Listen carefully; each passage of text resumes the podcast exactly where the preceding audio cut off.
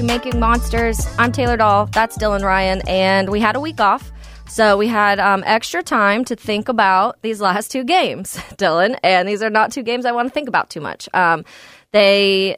I guess I could say the Vikings game, at least we came back. They made it a game at the end because at first I thought that game was going to be like forty-five to three. The way it was going, I mean, yeah, they scored pretty much at will in the first half. Justin Jefferson was made a very good case for my for me for him to be the best receiver in the N F L that mm-hmm. week.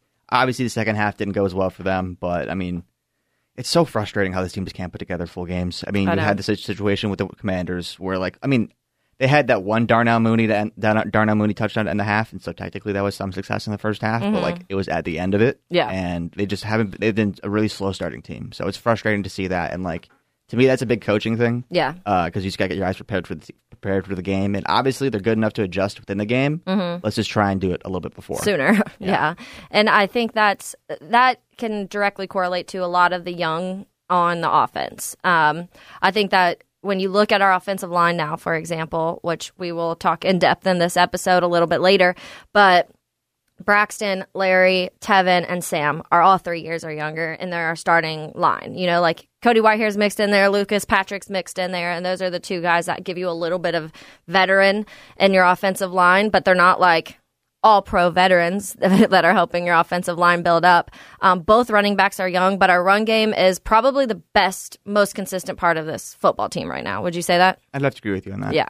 And wide receivers, just it's just all over the place right now. I think that uh, Darnell Mooney is picking up a little bit. We're seeing more of Mooney, and that's good. I think we can hope that with N'Keal Harry back and getting Valus a little more into it, not dropping, mu- muffing punts, Um, we can draw people away from Mooney a little bit. I don't think that N'Keal Harry coming back is going to all of a sudden, he's going to have, you know, one hundred yards and a touchdown or a couple touchdowns. But I do think it gives people, uh, if, especially if he does start making some plays, people will start being like, okay, well, now we can't put three guys on Mooney because we got to watch some of these other players now.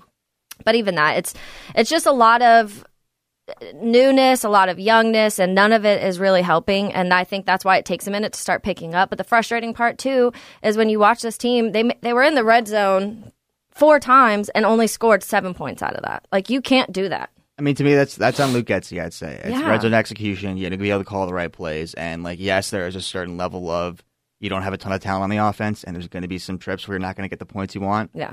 But the level they're going at is just unacceptable.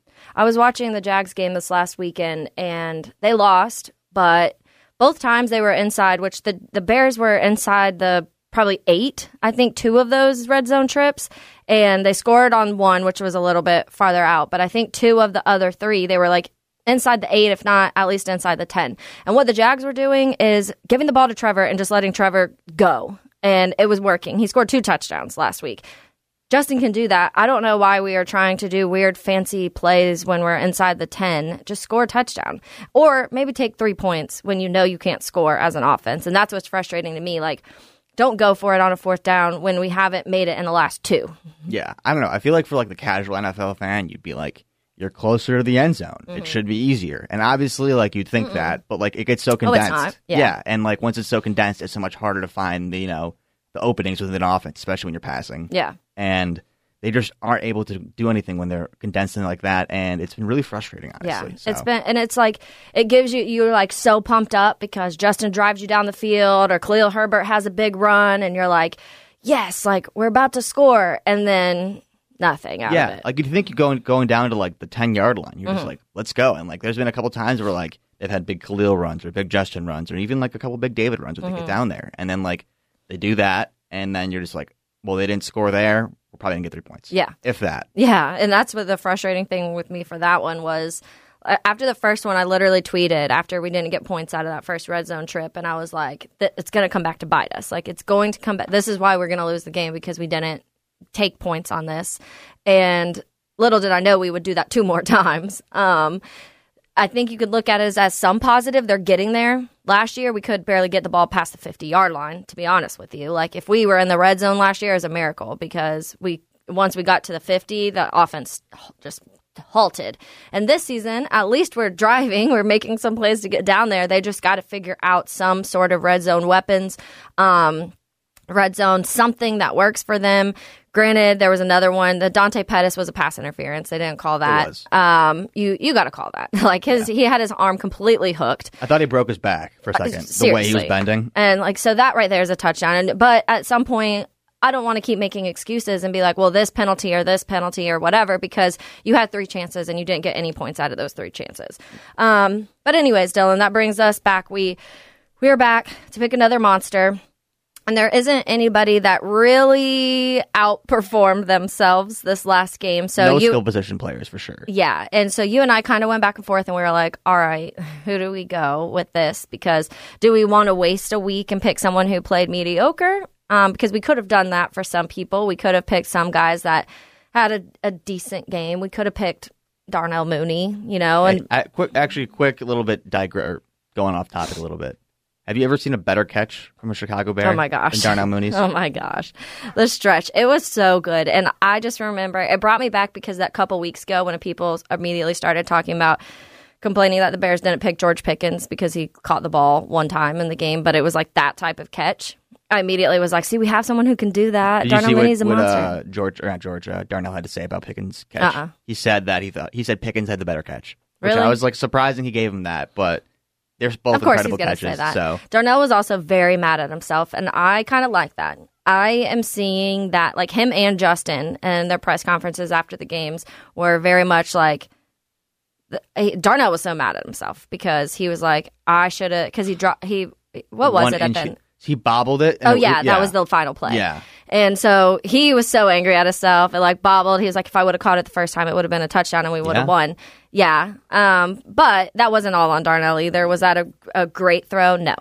Um, but anyway, so we kind of filtered through who could potentially be the person this week. And we haven't had an offensive lineman yet. Probably because the offensive line has not played um, great or even good. Uh, but there have been pieces that we've seen. I think Tevin Jenkins has played really good this season. He has really impressed me. Um, he hasn't had those full reps every game at right guard, so that's why I'm waiting a little longer to see once they kind of settle and see where these this line is going to sit, because he, him and Lucas Patrick were rotating so much for their, all of those games. Um, I think Cody Whitehair has had a year that he's playing better than he was at least last year. Um, Sam Mustipher has played terrible. Braxton, who it's funny because it shows non-offensive line people, because I wouldn't have known Braxton Jones was having a terrible last few games until I started reading all of the stuff that actual offensive line people are saying about Braxton, and I guess he's not playing too well. Um, but that just shows how much I'm actually staring at the offensive line during a game, because I, I'm just not. You look where the ball is. Yeah, and um, yeah, so we're we're not going any of those routes. We're going Larry Borom, and the reason we're going Larry Borom is because I think some people, there's some arguments right now, and some people are saying, you know, he he's not progressing, he needs to figure things out, he still has so much development, and blah, blah, blah. And in my eyes, the dude played started only nineteen games in college. He also didn't play high school football. He didn't play football until high school.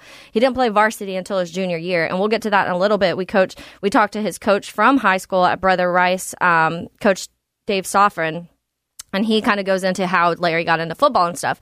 But this dude, his whole entire life has been a little, a little late. You know, like a little, it's always been like more of the potential side of things. So he didn't start varsity football until his junior year. When he went, he got, he wasn't re- highly recruited because we'll get into that a little bit later too. But coach says there could have been some, some of the um, wrong things marked for, what was it on like his, uh, it wasn't like a pro day. It was he just was, like a workout like or a, whatever. But his measurables, whatever. Yeah. yeah, a scout came in. He disagreed with some of the things the scout said. We'll get to that in a little bit, which he said potentially probably messed up some of the other offers he could have gotten. But anyways, he went to Missouri. Only started nineteen games at Missouri.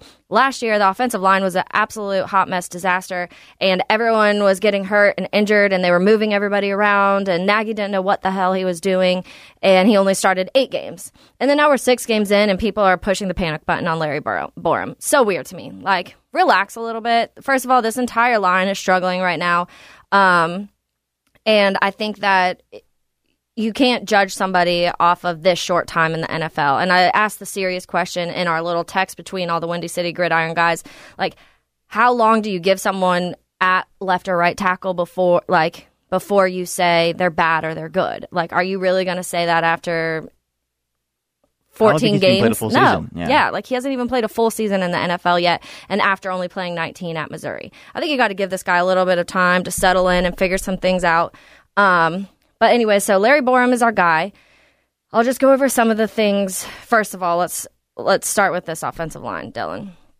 It's just been Swiss cheese. Yeah, it's just so five sacks this last week. The line let um, so Lester. He goes through every week and does the um, the sack watch for twenty twenty-two. So he also, a quick glimpse to show you how bad this line has looked so far. The most sacks ever allowed through the first six weeks, but dating back to Mike Martz's time there, which we know that offense was just so such a disaster at certain times. I thought you meant um, to say dynamic and exciting. um, so back to twenty ten, Mike Martz. Offense of line allowed twenty-seven sacks in the first six weeks. Do you know how many we're at, Dylan, right now? twenty-three. That's too many. Last year at this time, we had twenty-two. You know, the year before that in twenty twenty, eleven. Yeah. So uh, it's just, it's such a mess to me, and it and we'll, we'll get to it in a little bit, but not all of it is on these offensive linemen. Justin is on his own creating some of these sacks. And I think that we, we've known the issues with Justin. We heard it in college. He holds the ball too long. Um, I think at this point he's trying to get things done so much that sometimes, like, if he doesn't see his first option, he's just like, I got to do it on my own. And then it ends up, he doesn't want to get rid of the ball, so he Runs ends up backwards. taking a sack. Yeah, so it just gets kind of messy sometimes. And I think that's just Justin trying to do too much. And I think that he even made a comment, I, I want to say it was yesterday, that he was saying, like, you don't realize, like, once he if he just got if he got hit three plays ago, that's kind of sometimes still in his head, so he's just waiting to get hit again, and so instead of doing that, he takes off, and then that ends up, instead of getting sacked on your the line of scrimmage or a couple yards back, he gets sacked twelve yards back because he just ran backwards. Um, those are things that Justin has to work on, the things that the coaching staff, I think this week that we had a long week of practice, needed to hammer this in hard. Like, Justin, you cannot You cannot take these sacks. Throw the ball away. Yes, like, you have to. It's just, and not launch it down the field into some, into the defender's hands. We don't want that either. But there was the five sacks, five sacks this week. Not pretty. Um, just the breakdown real quick of who. So of those twenty-three sacks, seven and a half of them are on Justin Fields, and this is Lester going through and accounting for them. Obviously, some people, when you look at different things, may have different numbers because everyone kind of account looks little, at that it's offensive a little line. Subjective, yeah. Um, but seven and a half of them were Justin Fields, four and a half on Braxton Jones. Four and a half, he said, sacks happen. So no, not on a particular person. Probably more of that pass rusher just did his job, you know. Um, two and a half only for Larry Borom on the season. Uh, two on Lucas Patrick, one and a half on Sam Mustipher, and a half on Khalil Herbert.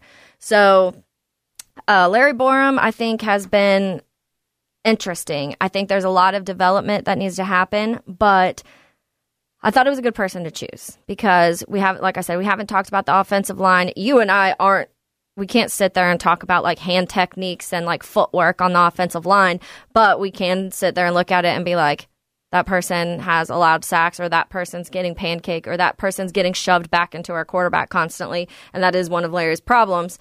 Um, but it, it's cool to kind of see where this guy comes. Like, how do you become an offensive lineman? Yeah. It's. I mean, it's. It's. I mean, usually you're a big kid. That's yeah. usually where it starts. And they're like, you just here. You look huge. My brother was an offensive lineman, and that's what happened. Like, he was a yeah. catcher, played baseball, and the coach at Bartram here in Jacksonville was like, "Hey," which where Nathan Peterman went. Um, my brother was offensive lineman for Nathan Peterman that's in hilarious. high school.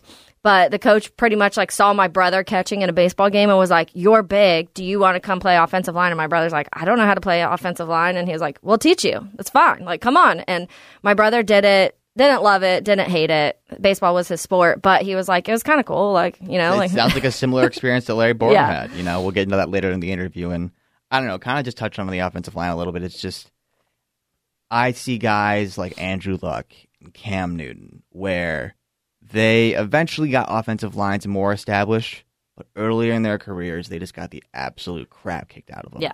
And Cam Newton, his body fell apart. Mm-hmm. And Andrew Luck, he started getting all his injuries every year and stuff. And Which credit, that's terrifying. And, like, credit to him, like, he was like, I'm not doing Can't this do anymore. It. And, yeah. like, you know, he's like, I'm going to walk away, you know, do what I want to do. And I don't I, want that to happen. I don't want that to happen to Justin either. But, like, at the same time, like, you know, Andrew Luck, I respect that, you know. Do be happy with your life and all that. But it's just, like, it scares me so much. And, like, seeing Justin get hit so much, he hasn't had one of those big injuries yet. But, like, he's getting chipped away at, chipped away yeah. at. And, like, the more it happens, the more likely it's going to happen. Yeah. So, I mean, last year we saw rib stuff already. Luckily, that wasn't more serious than what it was. This year, he, after this last game, his shoulder was messed up. Um, eventually, it's going to be an injury because yeah, he is one. taking some big hits, too. And they I also. I thought he tore his A C L in one of those sacks. Like, yeah, he had that, I know. It looks super so scary. Hyperextended. Like, yeah. Oh, God, it scares me. And every time I'm like, oh, God. And then he does his little thing where he does a push-up and jumps back up.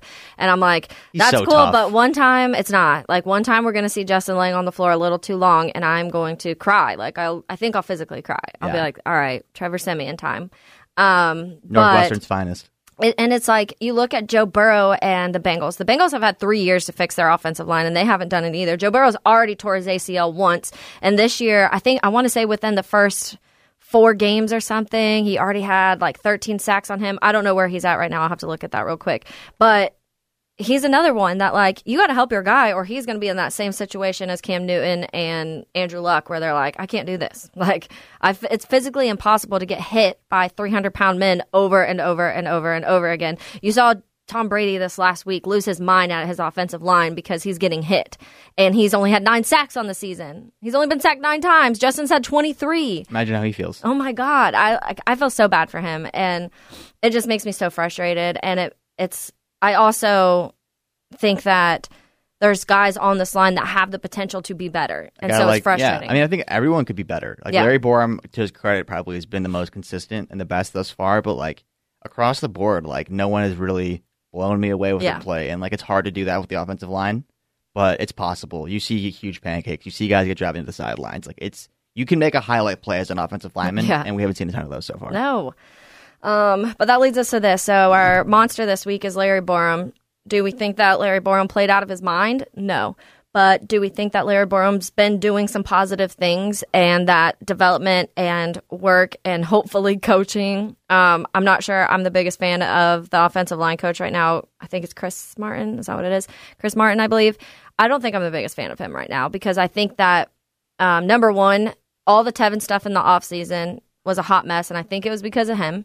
Um, I think that you not being able to choose a position for certain people and the way this line looks right now, I don't know why Sam Mustipher is starting. I don't know why you wouldn't have made the decision to not have Sam Mustipher in there. I don't know why you haven't made the decision when you have like guys like Riley Reiff or Alex Leatherwood, that or Michael Schofield, some of these guys throughout the, the offseason and the beginning of the season that you wouldn't have tried to switch things around to just find what clicks best. I just feel like he kind of was like, all right, we're going to do this. And it's your quarterback's been sacked twenty-three times. This isn't working. You've got to do something at this point. Um, does he think this is the best option and that's why he's doing it? Maybe. Um, but I just don't see how twenty-three sacks in six weeks is your best option. Yeah, I mean, at last I checked, I'm pretty sure they're on pace to hit like over sixty. Yeah, and, and Bur- just... so Burrow has twenty-one. So he's right behind Justin Fields. Um, the most sacks, Justin Fields with twenty-three, Carson Wentz with twenty-three, Matthew Stafford with twenty-two, and Burrow and Matt Ryan with twenty-one. Russell Wilson with twenty. So those are the top sacked quarterbacks in the league right now. And what do, what is correlating with all those guys? Losing football teams, pretty much. Like, the, the Commanders aren't winning a bunch of football games. The Rams aren't looking really good right now. The Bengals have looking be- looked better the last couple weeks. The Colts aren't looking too great. They're, they won a couple the last couple weeks. And the Broncos look like crap. Yeah, I mean, plain and simple, like, today, to win games in the N F L, you need to pass the ball. And if you want to pass the ball, your quarterback has to be standing. Be able to protect you. Yeah. yeah. So. Uh, yeah. And that's, yeah. So, that I mean, pretty much bottom line. like, yeah. he cannot be on his back throwing the ball. Uh, that's it's not going to work. It's actually against the rules. So, yeah, you true. have to have him standing. so. Um, all right. So, let's jump to this interview. Again, like I said, it was the head coach at Brother Rice where Larry Borom went. Um, Dave Soffran. He is now the wide receiver coach at a Catholic school in Detroit, which is funny. I think they're kind of like rivals of his old school. So that's kind of fun. Um, but he was the guy that said, Larry, come play football. So we had to talk to him. Yeah, it was a cool talk. All right. All right. Now we are joined by coach Dave Soffran. He was the coach at Brother Rice for Larry Borom. Uh, Larry Borom is our monster this week. And as much as the offensive line for the Bears has struggled this year, there has been glimpses of good. And uh, what we saw from Larry this last week was probably his best game that he's had as a Bear so far. And so that's why that's why we're here, Coach. So thanks again for joining us. I want to just jump right into this. Uh, tell us a little bit about the start of Larry. The rumor has it that you were the one that kind of um, spotted this massive athletic human and said, come play football. Absolutely. Well, the first time I met Larry, um, he actually visited uh, Brother Rice High School in eighth grade, and he kind of walked into the main lobby area and kind of ducked underneath the door, which normally a, a eighth grader uh, at the time wouldn't wouldn't necessarily do that. So uh, right away, he struck me as a, a one of the biggest young men I've ever seen. Um, and uh, you know, I'm, I asked him right away, "Hey, do you play football?" And he's like, "No, I'm a basketball player." Um, so that kind of kind of how this, the uh, conversation started, and uh, you know, the rest is history, as they say. But um, it's kind of an interesting story how we ended up connecting, and and uh, just so proud of him and seeing him develop and all the potential that uh, he now has. Yeah, I love hearing that, because he, he is huge, and he's still huge, and probably has gotten even a little bigger since then. Um, did he, when you did grab him over to come play football, did he go straight to the offensive line? Yeah, I mean, we knew he kind of projected as an offensive lineman. Um, I actually saw him playing uh, kind of uh, like open gym basketball, and, and watched how his feet could move. And I was like, man, like he, for a big man, he can, he can move pretty well. Um, and that's when the conversation started. Hey, have you ever thought about, you know, playing football? Um, and he's like, let me, I'll, maybe I'll think about it. I got to talk to my mom about it. Um, and, uh, you know, I think a few months later, he's like, yeah, I think I'll, I'll give it a shot. Uh, you actually kind of just touched on it there. So, as you said, Larry comes from a basketball background. And in basketball, it's a lot of running around. It's a lot of movement. You got to have a pretty good footwork, especially if you're a big guy like him. Do you think that kind of helped propel him in his offensive line career, where technique and footwork is so important? Oh, absolutely. I mean, I, I think uh, in today's, you know, world, I think you need dual sport athletes. And, uh, you know, there's no question that, that playing multiple sports, you know, helps out. I think there's a stat that a lot of the N F L guys, you know, played multiple sports in high school, and I think that's evident uh, when it comes to Larry as well. Yeah, let's let's talk a little bit about his junior season, because I think that's where he really broke out. I, the first couple years, he kind of went back and forth between J V and varsity. Um, so what happened that junior season to really take him to that next level? Well, you know, I think he really bought in, you know, to, to giving football a, a true shot. And, um, you know, I, I He, he dedicated himself to the weight room, um, you know, off-season training, um, you know, working on the craft. Because, I mean, the offensive line, a lot of people think that, you know, skill players are the ones that are, you know, always doing work. But O-line, you know, they're putting in so much time with footwork and mechanics. And um, having never been really coached in that, I, I think he really started developing, um, started going to some of the college camps. And you know, obviously he's a big guy, so people took notice, you know, and I think he started thinking, wow, like I might have a future in football. Um, but definitely his junior year is when he started taking football more seriously, and, and uh, you know, probably thought, you know, there's a future in it. So uh, Larry ended up going to Missouri. Um, what do you think ended up factoring that decision? What other schools were looking at him at the time? And do you think it was just the best spot for him, or what, what was the reason he went there, you think? So, you know, it's interesting with the recruiting. Um, everyone has a story, you know, with recruiting. But um, I remember vividly I, I brought in a Division two uh, coach to watch him in the weight room. Um, and uh, we walk in, and he's doing the measurables, you know, kind of doing his wingspan and some different things. And he's like, you know, let me see him do some squats and different things. So we're kind of watching.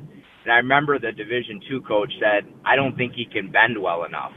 And I'm thinking to myself, you know, if I've seen him play basketball, I've seen him play football. Like, this guy is athletic. I think he's a Division One type kid. Um, and, you know, those evaluations sometimes are hit or miss.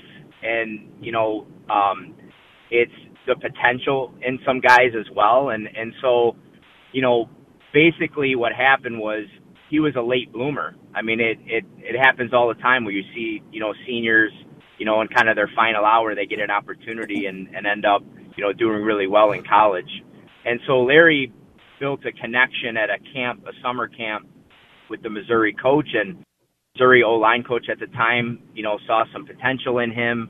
And um, I think that was one of a few offers that he had, um, but it's, you know, big-time college football, and I think that was the opportunity that he took. And um, I wasn't surprised when he started, you know, really developing in college uh, with the right coaching and, and the right people in place to help him develop. Um, and that was a true success story of someone that had a lot of potential that, that worked out really well. So, uh, obviously, from Michigan, there's a pretty big football program in state. Uh, did Larry get any interest from Michigan? And if not, did that was that kind of a chip on his shoulder? Or any, like, Michigan State, obviously, too, is another big one as well. Mich- Michigan, Michigan State had no interest in Larry. As far as I know, um, they didn't even know who he was. Wow, well, I think they regret that at this point. Yeah, I, I think that one of the things I read, Coach, and you tell me if I'm correct, that obviously his family was a working-class family, and because of that, Larry wasn't able to attend a lot of the recruiting camps and things like that, that some of the football players are lucky enough to kind of travel around and attend. Do you think that if he was able to do something like that, it would have risen and he would have had more offers from some bigger colleges? It's certainly a possibility. Um, you know, again, um, someone who's six six, six seven in, in, in high school that has, you know, potential and good feet and things like that. Um, You know, college camps were kind of just starting to to explode. I think the satellite camps were kind of a thing then. But, um, again, you know, without the ability to, to fly all over the country or drive to different places, um, yeah, I think it, it, you know, limited him a little bit to the exposure that he would have had. Um, and also, like I said, his, you know, some of his film, um, he didn't have, you know, a ton of sophomore film um, where, you know, junior, senior year, Um, you know, those kind of those film segments were limited a little bit um, with the amount of time he was in. Um, so, you know, it, it seems like recruiting has become earlier and earlier. And if you don't have freshman, sophomore tape, you know, nowadays or film, it, it doesn't seem like you can get uh, a five-star rating. Yeah, I mean, the crazy thing with recruiting these days, it seems like you'll hear about guys in, like, middle schools getting mm-hmm. offers from, like, Michigan, U S C, Notre Dame. So, I mean, at this point, it's getting a late start is definitely Uh, not the easiest thing to do for sure. Um, so something I want to know is, we've talked a lot about Larry as a football player. What is Larry like as a guy? What is he like in the locker room? What's he like with his teammates? Couldn't ask for a more sound character person. Um, you know, having the the roots in his family of being kind of a blue-collar, you know, family. He was always down to earth, um, very, um, you know, goal-oriented in terms of his work ethic. Um A lot of that came from his mom, who was a waitress and, and worked her tail off to, you know, be able to afford a private education in high school for him. Um, and, uh, you know, I, I think, you know, in terms of a locker room guy, I mean, I know I'm just saying this from, from high school. Um, everybody loved Larry. Um, all of his teammates, they just liked having him around. Um, and it's a true success story, you know, honestly.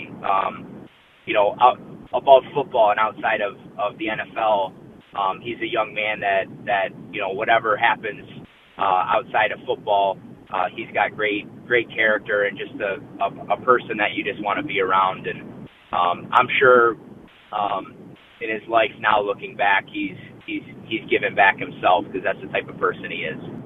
I love hearing that. And when I reached out to um, sorry if I say this wrong, Aaron Babbitts, who's your athletic director at Detroit Catholic Central now, he the first thing he wrote back was, "What a great young man." And so to hear that immediately, we love seeing that sort of things because obviously we love good football players on the field, but we also love good people off the field. So um, love that. But I also want to just talk a little bit about, a little bit about the football real quick, the football side of Larry and where he stands right now, Coach.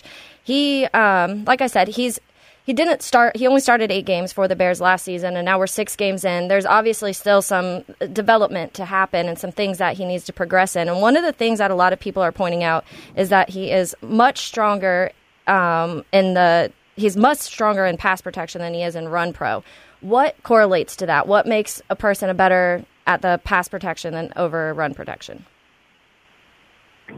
Well, I think, you know, obviously athleticism, and a lot of people say tackles, you know, have to be able to move, especially with um, just the defensive ends now. The like they have specialized defensive ends that just go into pass rush. So it's so important to, to equalize that type of talent on the defensive side uh, as players are evolving. I mean, N F L teams are starting to, you know, literally just draft pass rush specialists as, as guys that uh, have, you know, as the game has evolved. So um, as as teams start passing more, um, you know, and he's got to protect his, his starting quarterback, I mean, that obviously the transition of, of being able to uh, have sufficient pass blocking is, is vital to the success of any offense. I think in the uh, modern N F L especially, uh, the old saying that the left tackle is the position that you need to have the guy at isn't necessarily as relevant as it used to be, considering how mobile quarterbacks are these days, especially with a guy like Justin Fields for Larry Borom. At the high school level, do you think you're noticing the same kind of transition to where like the left tackle is no longer like the position where you have to have the guy, and it's kind of more having a balanced offensive line as a whole? Yeah, I think in high school, with the, there's a lot more spread offenses. You, you kind of need... Um, athletic linemen in all in all five spots, um, you know. So it's not necessarily that prototype, you know, six five, two hundred eighty pound, you know, left tackle with long arms that, that you're looking for. But um, everybody has to be athletic in space, and and um, you know, obviously as athletic as your offensive line, that that's kind of how your your run and pass game can evolve, is the athleticism of your line. Yeah, I think that a word that you used earlier in this interview was potential. That is what you saw in Larry Borom. That is what Missouri saw in Larry. That is what the Bears have seen in Larry. Uh, what do you think that Larry can do to just take that next step and be the starting right tackle in the N F L for years to come?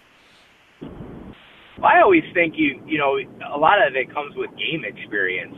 I mean, you have, you know, rookies that, you know, they're learning the game and the speed of the game. And, I mean, it's the N F L. It's It's everybody... is the best in their position in the world. So um, to me, it's it's him gaining confidence.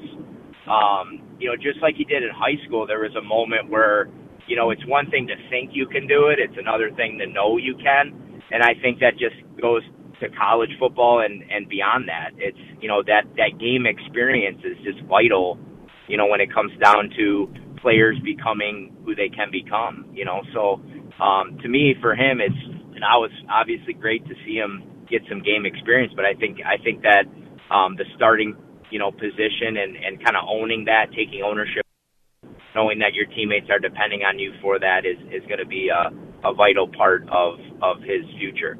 So if I were to go back to you eight, nine years ago when you first met Larry and told you that he had become an offensive tackle, starting right tackle for the Chicago Bears, would that be something that blew you away surprisingly, or do you think that's something that's like, oh, yeah, I kind of saw that happening? You know, I think any time a high school coach sees potential in a young man, and, you know, the dream is always playing at the next level, which is most of the time college. You know, it's it's a dream come true to, to see a guy actually go to the N F L and, and be on a roster. So, yes, I mean, it, I saw a lot of potential in him. I know a lot of other, other people did as well. But, um, you know, it's one of those things that it, it truly is a, a, a success story. Um, and, and I'm just so proud of him to see, see him, uh, reach some of that potential. Cause that's sometimes there's a lot of people that have those five star ratings or great potential. And, and, you know, they, you never hear from them outside of college. They don't evolve in college. So it's good to see that, that happen for him. Yeah. Or something honestly that I'd love to see is when you look at the draft most years, it'll be like, you'll see the first round and you'll see the former five stars, but there's often so many times like there's the J J Watts or the other guys that are like two, three star athletes that doesn't necessarily get all the love in high school, but they got to the next level and they succeeded and they managed to work hard and get there. So it's just a great story overall. It is. Absolutely. Well, I just wanted to say thank you. Uh, we will we will let you head out. Um, it's great hearing good things about Larry. And like I said, I, I agree with you in the fact of the game experience is a big thing. People, fans in the N F L, media in the N F L are really quick to just uh, judge a player off of a few snaps of football. And I think that's just so hard to do, especially in the N F L. Like you said, there he's playing that tackle position where there are guys specifically drafted to take advantage of him. Um, so I just wanted to say thank you so much and good luck with all you are doing. You are a wide receiver coach now? Yeah, so I'm over at Detroit Catholic Central now, and uh, we're heading into the playoffs next week. Nice. And, uh, I know there's some good football in Illinois and uh, and, and Michigan, so we, uh, uh, we look forward to continuing our season. Well, congratulations and good luck, Coach. All right, thank all right, you. Thank Thanks you. for coming on. Thank you for having me. All right, so co- uh, thanks to Coach Dave Soffran. He, it, it's kind of cool to hear the beginning of these guys' stories because Larry Borom went into school that day just like getting ready to go play basketball, and a, a co- coach comes in and says, hey, like you should come play football, and whatever, four, eight, nine years later, you're the starting right tackle in the N F L. Set him on a path to being a millionaire. Yeah. You know? He should thank Coach Soffran for that. Yeah, I mean, it's pretty awesome, and obviously, like he kind of touched on it, like, it's important these days to have multi-sport athletes. And, like, you have so many of these uh, kids these days. Um, they do, like, the A A U, travel, mm-hmm. whatever you want to call it. Yeah. And they're playing year-round, whether yeah. it's basketball, baseball. Football, not as much, obviously, because yeah. it's just so taxing on the body. Yeah. But when you're doing that year-round, it's stressful on the body. And when you're doing other sports, you know, you learn new things and you learn skills that kind of you can translate to other sports. And I think Larry did that with basketball. And you see that with a lot of players in the N F L where it's, they have guys transitioning from different sports to mm-hmm. play in the N F L. And uh, it's just, I think it was a great story, and it's really yeah. fun to hear about it. So yeah, and I think when you look at all our other monsters, almost every one of them also played basketball. Yeah. So it's funny. And because I know Dom and Trev both did, um, at least for a little bit of their time. Jaquan, I can't, I don't know if he did. See, basketball is one of those sports where it's just like, if you're athletic, you like can, you, do, you do, you can do something. Like, you don't have yeah. to be the best shooter in the world, but yeah. like, if you can run and jump really high, like, I played basketball done. for like three years because, so fun fact, I've literally been the same height since sixth grade. Oh, and so if you were you really don't tall know, back then. Yeah, like if you don't, you, if you've never seen me in person, I'm like five, six and a half. And so it's not super tall right now, but when you were in sixth grade, you're very tall. And like I just stopped growing after that though. So, but I thought my doctors were like, you're going to be like six foot tall. And my dad's six four, my mom's five eleven. So I was like, oh, okay, like. Let me, so I played basketball, I played volleyball, and then I just like never grew. And I was like, this isn't going to work. Like, I'm not tall enough anymore. All of a sudden, eighth grade, like all the girls started like growing past me other than the point guards, and I was not a point guard. So that, it just wasn't working anymore. But it was a, it was a, a good sport to go into when I was sixth grade because it learned, number one, when you're in team sports, it helps you with a lot of things of like the social factors and learning how to work together and time management and all of that because you can't be late for practice. I remember that my, my, Fresh, my sixth grade year, my first year, our gym was under construction. So we had to jog three miles to the Y M C A down the road, practice, and then jog the three miles back after practice. And that really taught me stuff. I was like, this sucks. I don't know if I'm uh, the play sports type of person. But for some people, it works. For Larry, he had that option of like, come play football. You could still play basketball. And that's the one a lot of kids are like, but do I have to stop my other sport? And they don't want to do that.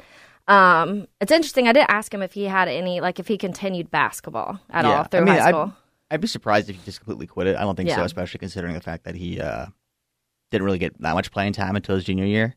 Um, yeah, I don't know. I think it's, I think at a certain point, you do have to pick a sport, you know, like once you get to like late in high school, yeah. but like before that, like. Especially if you're wanting to further your. Yeah. But like career. I think I think it's just important to like, you know, play as many sports as you can mm-hmm. and like diversify it, and like you're going to stress less different parts of the body in different ways, and your body will get used to that mm-hmm. and I don't know, I just feel like it's better overall. Yeah. So and one of the things he talked about is like once he hit the weight room, and that's a lot of things we hear too is like this guy was athletic and this guy like, you know, he was like natural at this position, but he just needed that extra work in the weight room to get his body where it needed to be. And this is one thing that he mentioned about Larry is how like aggressively he took over that weight room to be what he needed to be, especially his junior season. Um, but one of the things that jumped out, and I kind of mentioned it before the interview too, was the game experience side. Because I asked him, I was like, you know, Larry's had, the word potential has been used on every level. When he saw Larry duck through the doorway to get into the school, he saw potential as a football player. He didn't know. He didn't know if Larry Borom could play tackle and on a football field. And then Missouri. Missouri was taking a little bit of chance because the kid didn't have a lot of game tape. He wasn't on varsity until Three-star his junior season. Yeah. Like so it's and then he goes there. He only starts nineteen games at Missouri and the Bears get him. Was it the fifth round? Yeah. I feel like we get everybody we've talked about is like a fifth rounder. It's all late round picks. all, I mean we haven't had any top round picks. Yeah, that's true. Years, so. Um, Ryan Pace gave all those away. Um But so then you, the Bears are looking at him and they get him in the fifth round. And I remember last season, like that he wasn't a starter. Obviously, he didn't come in until once injuries kind of started happening everywhere. I can't even remember everybody that was on our offensive was line Bobby last year. Massey's still there. He wasn't That's there. He I wasn't cannot remember. There. I know obviously James Daniels and Charles Leno were on our line last year. I cannot remember who was the right tackle. I remember right tackle was before Larry. Life. Yeah. Um, Not important. I think I blacked it out because it was just so bad. Yeah. But it was bad enough to where a fifth round rookie was a starter. Starting, yes. So. Yes. Um, so to me, you cannot judge Larry Borom where he is at yet. Like, can you be critical? These things need to be fixed? Yes. But can you say, like, this guy is not going to make it in the N F L after what we've seen? And eight starts last year with an, a terrible coaching staff. We already knew it was a disaster. If we're going to say that Justin wasn't able to develop back then because of the coaching, then we also have to say that for every other player that were on the Bears last year. It wasn't just Justin playing under Matt Nagy and, and crew. Um, so, uh, and Bears over Bears... Beer, Bears over Beers. Pun toaster. Yeah, I can. Uh, I always have to really think about it. Um, they, Jeff and E J broke down Larry Borom this year too. Uh, this week, so it was kind of funny because as you and I were discussing, we went through a few different names of who we should uh, potentially do uh, pick this week, and I was like, "What about Larry? You know, like I've seen some good things that he played pretty decently this last week, and uh, just so happens that they were breaking him down too. So it was kind of perfect. I'm going to go through some of the things just real quick, Dylan, and let you um, see what you think about these specific things. So number one, the one thing that Jeff says is there's just like there's a lot of inconsistency in Larry's play. His pass blocking is way better than his run block. And he goes through, he talks about, you know, he has a big frame, he has a quick reaction to the ball, quick first step, but he has a major issue. And I've noticed this. Tell me if you've noticed this too, because as soon as Jeff said it, I was like, yes, I've seen this several times. Um, he has the issue where, and I don't know if I, he says the word anchor, he doesn't anchor well. He gets shoved back into Justin. So he's not like he's not letting guys fly by him, but he's getting put. He's not. Still pressure's being created. Yeah. And almost sometimes that's worse because when Justin's sitting there about to release the ball and your three hundred pound offensive lineman just runs straight into your face, um, that's when fumbles happen. That's There's when the ball like, goes off the back of people's heads. Yeah. That's when stuff like that happens. Um, and I've seen that several times. I didn't notice who exactly was creating these things, but it seems like Larry Borom has this issue. Yeah, I mean, that's something you want to see. Um, but I will say one thing, though, is inconsistency is something that is uh, epidemic amongst young players. So it's not something that I see, and I'm just like, wow, I'm terrified, you know? But the thing with him is he's got to get more consistent. It's yeah. got to be more, hey, I'm not just successful in this pass blocking rather than the run blocking, or you know? And I think it's important for him, you know, to just put the work in and see yeah. if he can actually improve himself as a player. And I'm optimistic about Larry Borom as a guy. I don't think I'm th- right now thinking like we need to get another right tackle. Yeah. But I definitely think we need help on the offensive line. And for sure, I think at some point we're going to get, get more of a veteran presence in there too, because yeah. these young guys need someone to look at and someone to be a leader for them. And don't get me wrong, Cody Whitehair has been around for what, like seven, eight years yeah. at this point. And he's he's good. He's a solid guy, but like he's not a Kyle Long to yeah. me. He's not an offensive line leader. He's not a guy that's going to be in there, you know, taking the guys, making them accountable. And yeah. I think at this point, this we can't we can't do it now, obviously. Yeah. But at the, in the offseason, we're going to have to go get someone that can be like a leader for these guys because they're so young and they need someone to step up for them. Yeah. Well, look, I'll tell you a prime example right now, and we've mentioned it on here before that you and I both work at ten ten X L in Jacksonville. One of the things that the Jags spent on this offseason was Brandon Sheriff. The Jags offensive line has gotten so much better just by adding Brandon Sheriff, the veteran presence on that offensive line. Like literally they went from probably one of like the bottom ten to a top fifteen offensive line just by adding this one veteran piece. Um, he's an all-pro. He's great. He's a little older and had some injury issues, so that's what people were like a little bit worried about. But man, what he's done with the offensive line in Jacksonville is amazing. So I I agree. I think that's what the Bears have to do this offseason, and luckily they have money to do something like that. Hey, maybe since there's no, no Matt Nagy or Ryan Pace, we'll give Kyle Long a yeah, position. Bring he Kyle can just, back. You know, hang out with the guys. um, so one of the other things that they pointed out was that he doesn't get a lot of help on that side. Um Uh, and Jeff pointed out that normally that right tackle is the one that will get help from like the tight end or something a little bit more, and they'll, you know, get a chip block from one of them. But they have to, because Braxton's playing so bad, they've been sending that Sliding. extra help on the other side. Yeah. And so that is interesting because he's kind of doing it on his own over there. And teams are figuring this out. Teams are figuring out his inconsistencies, and teams are figuring out that his pass blocking is so much better than his run blocking. That what they're doing is they're taking, they're full on taking advantage of that. It's so predictable. And it's the opposite from what Jeff was saying on the other side, Braxton is really good at run blocking and sucks at pass blocking. So what teams are doing is when they know it's a run, they are just going over to Larry's side. When it's a pass, they're going to Braxton's side. And it's becoming so predictable, and defenses are picking this up really fast.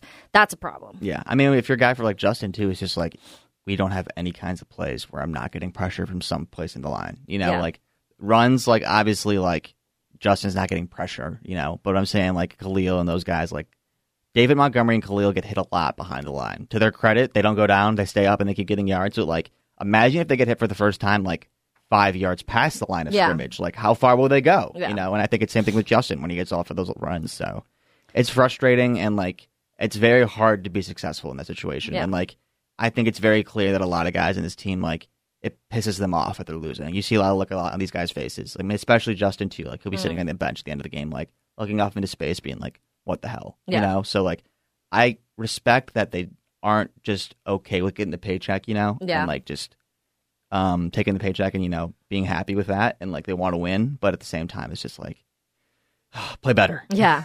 Well, and that's what I just ran through a bunch of things that didn't sound good, but all of those are kind of related to the same factor. As I said, the run blocking situation, and then just the it, just the getting pushed back. And he kept using the word anchor, so I'm guessing that's something in your footing, like making sure your feet aren't getting shoved back when somebody when you're doing a Sounds when like you an have a block.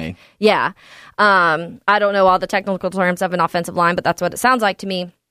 But when you look at Larry Borom, he has he's allowed two and a half sacks um, this entire season so far. I don't I don't think that's bad. I think that especially, like I said, he Is, was technically starting this season, only had played eight games in the N F L, like started eight games in the N F L.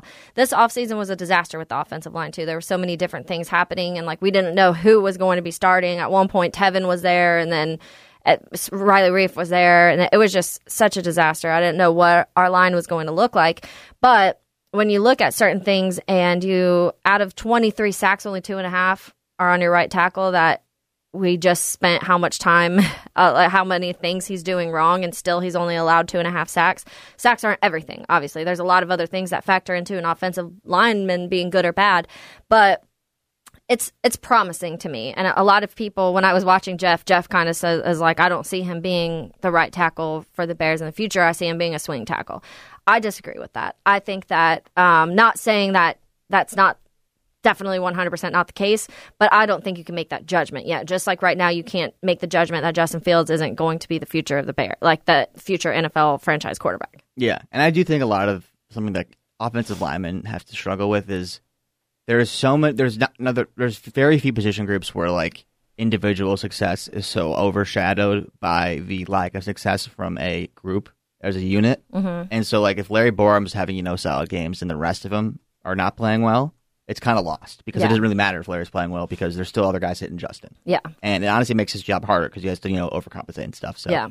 obviously he hasn't had a perfect season, but like two and a half sacks is a very acceptable number to where we're at this point. Mm-hmm. And I don't know. I don't I don't think he's definitely our right tackle of the future, but I also don't think he's not. So I think I'm very open-minded with him going forward. Yeah, I agree. And I think that, like you said, when you look at it's easy to attach a unit altogether. It's it's easy to be like, the line sucks.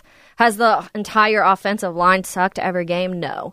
Um, there was a moment, I think it was last week, I think it was last week, where they called penalty, and it was literally like, they just said offensive line. And I was like, did everybody jump? Because, like, what is happening? Um, but there, he did have a bad penalty, too. There was the one point where he was, like, blocking, like,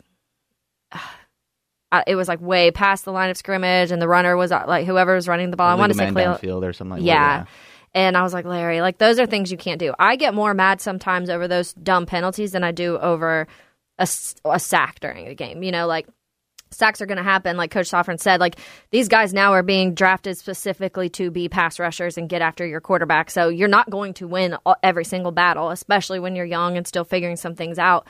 Um, but what you can't do is dumb penalties to where it just takes away a big play that just happened. Yeah, well, lucky for us, it's not like we're playing a really good defense this week. yeah, yeah. Which, speaking of that, I guess we can get into that game a little bit because the offensive line has to figure out something this week or this yeah. is going to be very, very messy. If you, yeah. Granted, rewind for a second, let's also talk about the Washington defensive line, especially that middle, is good. Yeah. Like, they have some very, very good First guys. First-round picks all over it. Yeah. And so it wasn't like they were – that happened against some, whatever, schmoozy def- defense. It was a good defense that that, solid, that happened to. Solid defensive line. I don't know if I'll take, take yeah, good sorry, defense. not defensive as yeah. a whole. The defensive front. And I, but I will say, no Chase Young is important, too. So. And if D- Chase Young was there, we would he probably would have been sacked eight times. Yeah. Like, so bad. But – so when we look at the Patriots, Patriots, first of all, who's starting, Zappe or Mac? I think it's going to be Mac. Do you? I do. I, at this point, I think it'd be very surprising to me if they so quickly went away from a first-round pick quarterback who didn't play bad last year. Personally, I've never been a Mac Jones guy, but like he surprised me in terms of how well he played. Mm-hmm. He didn't play well enough to where I was like, this guy's going to be the best quarterback of the class or yeah. like, you know, even the future of the Patriots. But I was like, oh, like surprisingly well. He struggled out of the gate this year. He supposedly was having some back problems before he hurt his ankle, um, and now Zappe's in. He's played really well. Patriots fans, it seems like they moved on from Mac. It's kind of surprising how fast yeah. they moved on. But oh my gosh, so quickly. Yeah, and I don't think – but to this point, I think it's two good games from a backup quarterback is not enough to sit Mac Jones yet. But uh, he's definitely on the hot seat, I'd say, a little that's bit. That's just like prime example to me of what I picture a New England fan as. Like – They are, they've just been so spoiled for twenty years after having Tom Brady that they think they just, like, deserve another. They're all in their head right now are like, this is another Bledsoe-Brady situation. Like, Matt gets hurt, the ne- the backup comes in, and he's going to be good for the next twenty years. Like Happy Zappe. Yeah, like, they are. And if that ends up happening, I'm going to be so annoyed. It'll be like the Packers two point oh with oh Rodgers and Favre. So annoying. Because it's just, like...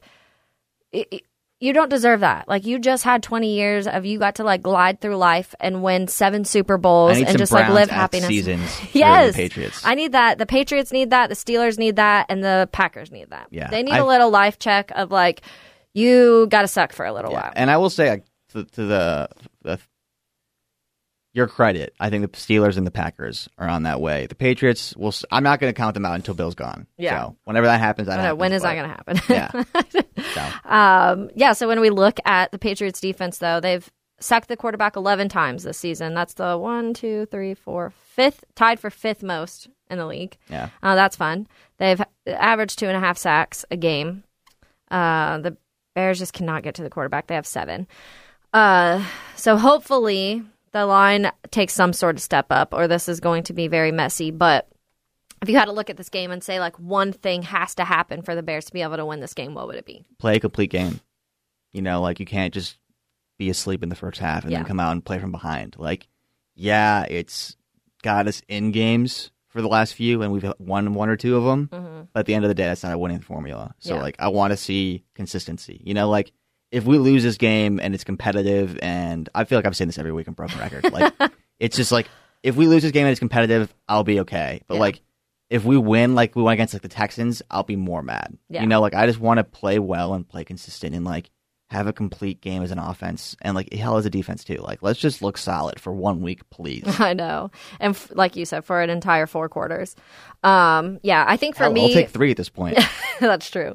I-, I think for me, it's take advantage of your red zone visits because I don't care. I, I know it gets frustrating, and I had complained about it the weeks before, like. Oh, another field goal, like another field goal.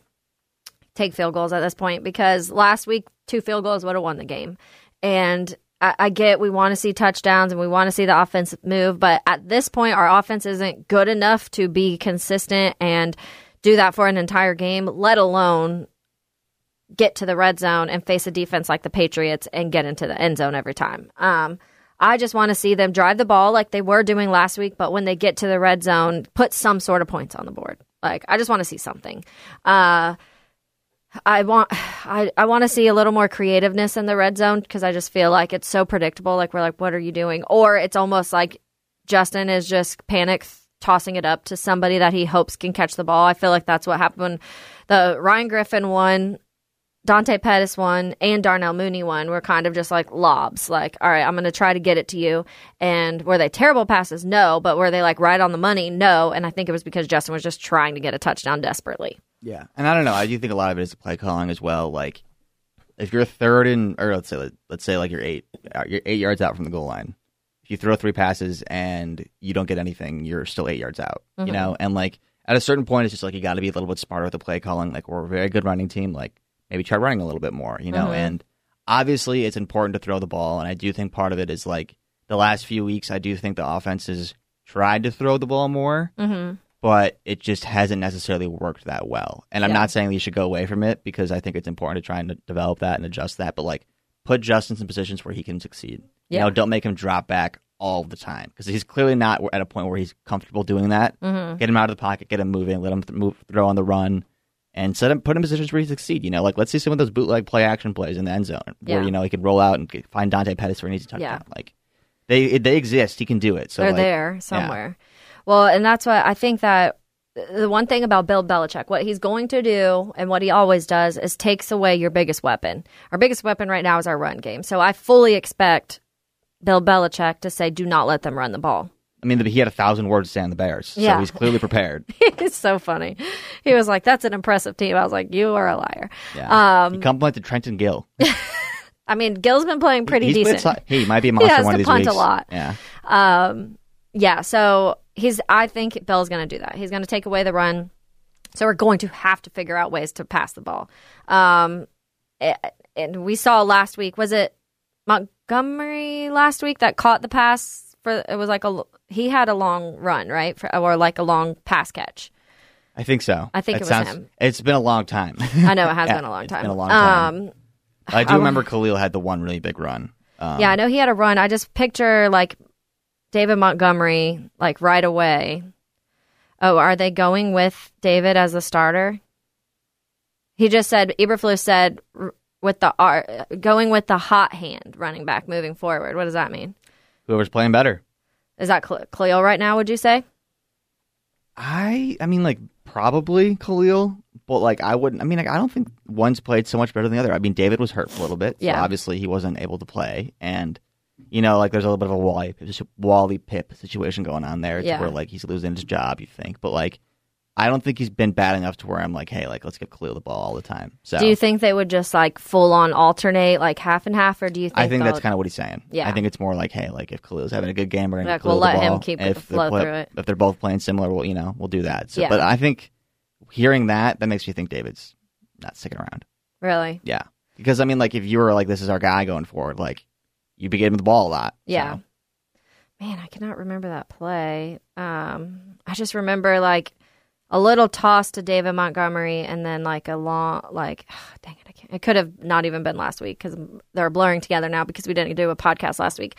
But yeah, so I think that we named some of the things that have to happen. It'll be interesting to see Mac or Zappe, or how quickly, let's say they do start Mac, if Mac's not flowing, if they'll come back out in the second half with Zappe. I would be so surprised. Like, he, I think he'd have to play terrible. Bad. Yeah, because like he hasn't been that bad this year. Mac. Like, he's been not good, I'll say that. But, like, has he been, like, terrible? Yeah. And, like, he was, like, what? He played, like, two or three games. And then, yeah. like, Patriots fans were, oh, Zappe, Zappe, Zappe, Zappe. And, like, well, I get it. Well, that's just because Zappe came out and had, like, incredible games. Yeah, and, like, like I, under- I understand. Like, I get where that comes from. But at the same time, it's just, like, I don't think anyone could be, like, yeah, Mac Jones, like, it's a sunk cost at this point. Like, it's, he sucks, you know, like, whatever. Yeah. Like, I-, I don't think that. I just wonder if Bill's, like, go with the guy who's playing well. Like, go with the guy who's hot right now and is clicking with the offense, because Mac wasn't.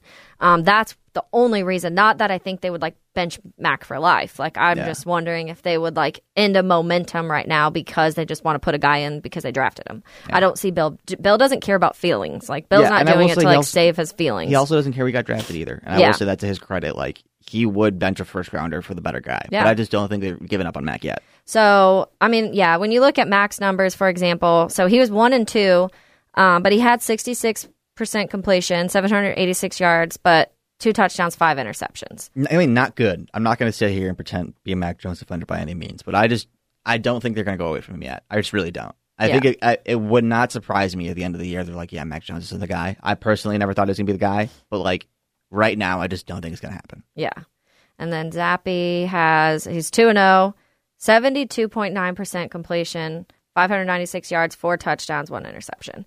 It just would be hard for me. Like, I'd be mad as a fan if they put Mac in. Like, as a Patriots fan, I'd be mad if they put Mac in this game after that. At, when just looking strictly at those numbers and seeing how one is performing, like, I would, and I think the Bailey Zappe time is going to fizzle out. Like, I don't think he's going to be some, like, incredible where we see it all season long. But it'd be really hard to take a guy out who's performing that well. I think he had, what was last week, like three hundred yards, I yeah. think, or something like that. Yeah, like it'd be, I'd be so angry. seventy percent completion. Um, he had last week, and I can't find the yard. Oh, three hundred nine yards, two touchdowns, no picks. Like I saw a, a thing well. the other day that said only twelve Bears quarterbacks in history have done that. Like had those numbers. Yeah, uh, has Justin thrown for three hundred yards even yet? I don't think so. Yeah, so like I know it's it's. Def- I think the closest may have been. That Steelers game? Um, yeah, because yeah. he threw a ton. Yeah, but I don't know. I'd say, to this point, I still think they're going with Jones. If Jones plays terrible during the Bears game and they bench him for Zappe, it wouldn't be the most surprising thing in the world by any means. But to this point, I think that they're still going with the going with the guy they got. And uh, I now, don't know. The Patriots' offense isn't scary at all. Who to would me. you rather face? Like, if, I'd rather play Mac Jones personally. Yeah, I think he's better, or I think he's worse mm-hmm. right now. Yeah, but I also don't necessarily think that like. Bailey Zappe is like the future per yeah. se. I just think in the he's moment, hot right now. When you're hot, like I'd rather not. We play see him. guys like we've seen guys like Ryan Fitzpatrick come in and have like streaks of games like that. But the Bears ended that one, and like ever since the Bears crushed Ryan Fitzpatrick Patrick in Tampa, like they haven't like they hadn't been the same until hey, they got Tom. Young quarterbacks have come out of nowhere against the Bears before. I mean, I don't know if you remember way back when Thursday night, 49ers, Colin Kaepernick, mm-hmm. absolutely dragging the Bears all over the field with will. So, like, mm-hmm. it's it happens. Yeah. So, I, it wouldn't shock me if Bailey Zappe comes in the second half, if Mac has, like, a terrible first half. Yeah. But, like, at the same time, like, I just don't think they're going to... That's so early to get... I mean, like, he, he was voted the top one hundred player by the peers. I know, like, which that is hilarious. It was surprising. That should not to me. have happened. It was surprising. But, like, that means the players at least have some level of respect for him. Like, he's not bad. Yeah. So, I mean, like, he he's not... Yeah, he's not terrible. Yeah. He might, he might see, be bad, but he's not terrible. Did you see Andy Dalton throw three picks last night? I did. I did. I was like, did you oh, see Kevin Andy. White? I did. Kevin, Kevin White, White catch. I was like, yes. Uh, Andy Dalton to Kevin White. I like jokingly, it was like two former Bears making plays yeah, somewhere else. Was... But like, I cheer for Kevin White. Like the poor kid. It's not his fault. And like, I think that it's it's funny to me when people are like, he was a bust, he was a bust. It's hard for me to call someone a bust that just had injury issues. And when we talked to the coach from Lackawanna, He, because he was there for a little bit, and he even said, like, Kevin White would get injuries that, like, no one heard of before that injury. Like, yeah. it it would be some weird, like, I don't know. He said he tore something or broke scapula or something like that, and he was yeah. like, it just doesn't happen, and Kevin White, it happened to. Yeah, I think my Kevin White, favorite Kevin White, Kevin White memory would be uh, the Patriots Hail Mary that almost happened. Yes. Yeah. Oh, yes. On the one-yard line. Yes. Mitch Trubisky was in the year we were good. We yeah. just barely lost to him. But was that the year, too, that Cordero ran ran a punt back? I I don't think Cordero was, it was I think that was He the, was on the Patriots. Oh, on the Patriots. Yes, yeah. yes, yes, yeah. yes. I was going to say, I don't think, yes, he was on the Patriots then. Yes, you are correct. Because um, then I think the next year we got him, and I was yes. like, oh, yeah, he ran a punt yes, back against us. Yes, you are correct us. about that. But, yeah, that is my one Kevin White memory of yeah. his several years with the Bears. Yes. Um, all right. I mean, I think that, oh, just real quick, because, yeah, so he has never thrown two hundred. He had two ninety-one against Pittsburgh and two eighty-five against Minnesota last year, and that's the most. Yeah. So let's, um, let's you know, let's eclipse three hundred yards this week. That's he's also, goal. I don't think he's never thrown more than two touchdowns in a game either. yeah. So we got to figure that out. Um, yeah. So, anyways. Larry Borom was our monster this week. Hopefully, um, if you guys go wa- back and watch the Bears Over Beers, it's really good just because Jeff is, like I said, a, a little anti-Larry. Not anti-Larry because he said he likes Larry, but he just thinks Larry... Down. Yeah, he's a little down. He said there's a lot of issues and that Larry, he sees more of a swing tackle and not in that position. But he's super honest when it comes into like rating, and he just rated this last game. Um, if you go to Lester's, Lester... We'll go through and break down weekly the offensive line and who does what and how many sacks of what. So you may get a little bit of a better idea from for the year long from Lester. But if you want to see specifically this last game and what we saw that was good out of Larry and bad out of Larry, um, that is in Bears Over Bears this last week.